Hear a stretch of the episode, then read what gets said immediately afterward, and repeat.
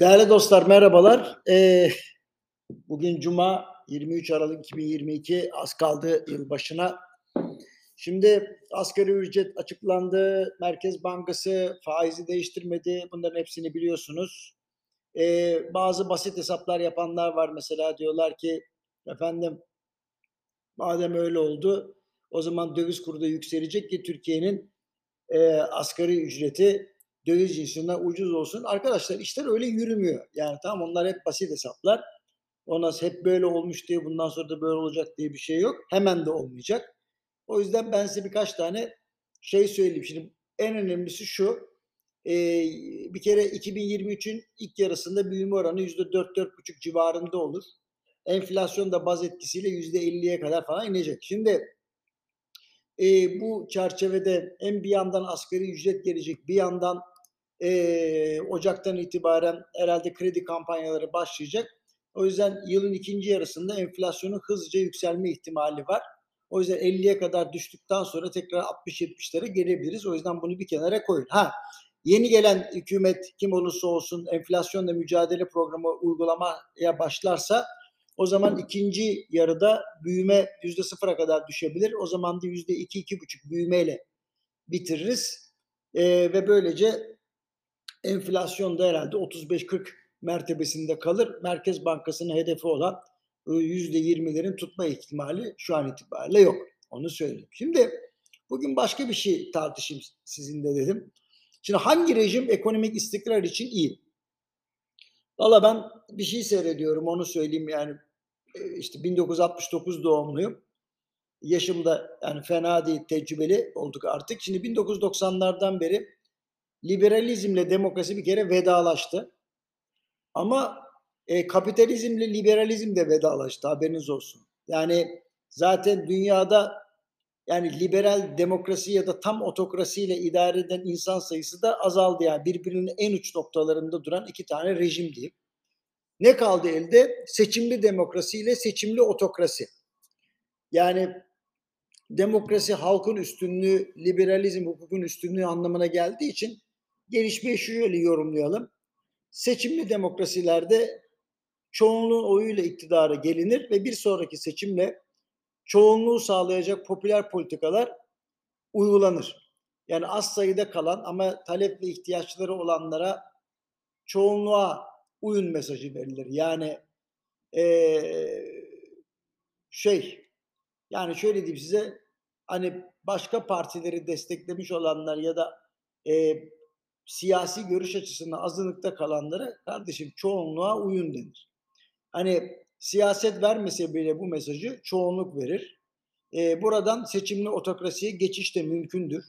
Kanunları çoğunluğun beğendiği ya da beğenmediği konular üzerinden çıkarmaya başlayan bir yasama süreci veya ben onların iyisine yerine iyisini düşünürüm diyen seçilmişlerle mesela hayata geçebilir otokrasi. Seçimli otokrasiye geçelim. Genellikle totaliter rejimlerden demokrasiye geçişte olur. Adetlerini bulsun kıvamında seçim yapılır. Ve şöyle diyeyim. Hani seçim var ama beni seçeceksiniz ha ona göre şeklinde de tarif edilebilir. Büyüme ve refah yaratma konusunda liderden lidere değişen yaklaşımlar olabilir ancak enflasyon, büyüme, kur, faiz, borsa gibi parametrelerde seçimli demokrasiye göre daha fazla istikrar sağladığı da görülüyor. Enteresan. Mesela Orta Doğu ülkelerinin birçoğunda Singapur, e, Orta Asya'daki bazı Türk Cumhuriyetleri gibi tek adaylı seçimle ya da seçime hiç gerek kalmadan hanedanlıkla yönetilen ülkelerde ekonomik parametreler Türkiye, Macaristan, Arjantin, Venezuela, Rusya ve Afrika'nın neredeyse tamamına yakınından çok daha iyi durumda. Ancak ilginçtir bu ülkeler seçimli demokrasileri idare eden hükümetlerin nazaran piyasa ekonomisine, sosyal yaşama, bilim, sanat, spor ve ticaret konularına daha rasyonel yaklaşıyorlar. İlginç değil mi? Mesela Katar'daki Dünya Kupası gibi. Şimdi bu satırlardan sakın şunu anlamayın yani bunları söylüyorum diye seçimli demokrasi değil de seçimli otokrasiye geçenin falan demiyorum. Ancak seçimli demokrasilerde çoğunluğun oyuyla seçilen yöneticilerin bir süre sonra koltukta kalma kaygısıyla popülizme kaçtıkları seçimli otokrasi dahilinde böyle kaygıların hiç yaşanmadığı görülüyor. Belki de John Stuart Mill'in Özgürlükler üzerine kitabındaki uyarıları bu açıdan dikkate değer. Hukukun üstünlüğünün olmadığı zaman seçimle iş başına gelenlerin giderek otokratlaşması ve keyfileşmesi gibi bir yol ayrımına gittiği muhakkak. Ancak liberal demokrasilerde bile hukuktan daha üstün olduğunu düşünen liderlere de rastlanmış. Mesela Birleşik Krallık eski Sağlık Bakanı David Owen'ın Hasta ve İktidarda diye bir kitabı var. Çeşitli rejimlerde son 200 yılda yaşananları bu açıdan incelemiş. Kitapta Amerika Birleşik Devletleri'nden Çin'e kadar ciddi hastalıklarını kimseye söylemeyen ama kritik kararları söz konusu hastalıkların yan etkileri altında veren liderlerden bahsediyor. Kitapta hukukun bilerek çiğnendiği neredeyse yüzlerce örnek var. Şimdi tüm bu bilgilerin ışığında serbest piyasanın serbest olmayan rejimlerde işleyebildiğini ama serbestlikten uzaklaşan rejimlerde tam olarak çalışmadığını, en doğrusunun hukukun üstünlüğünü tesis etmek olduğunu görüyoruz.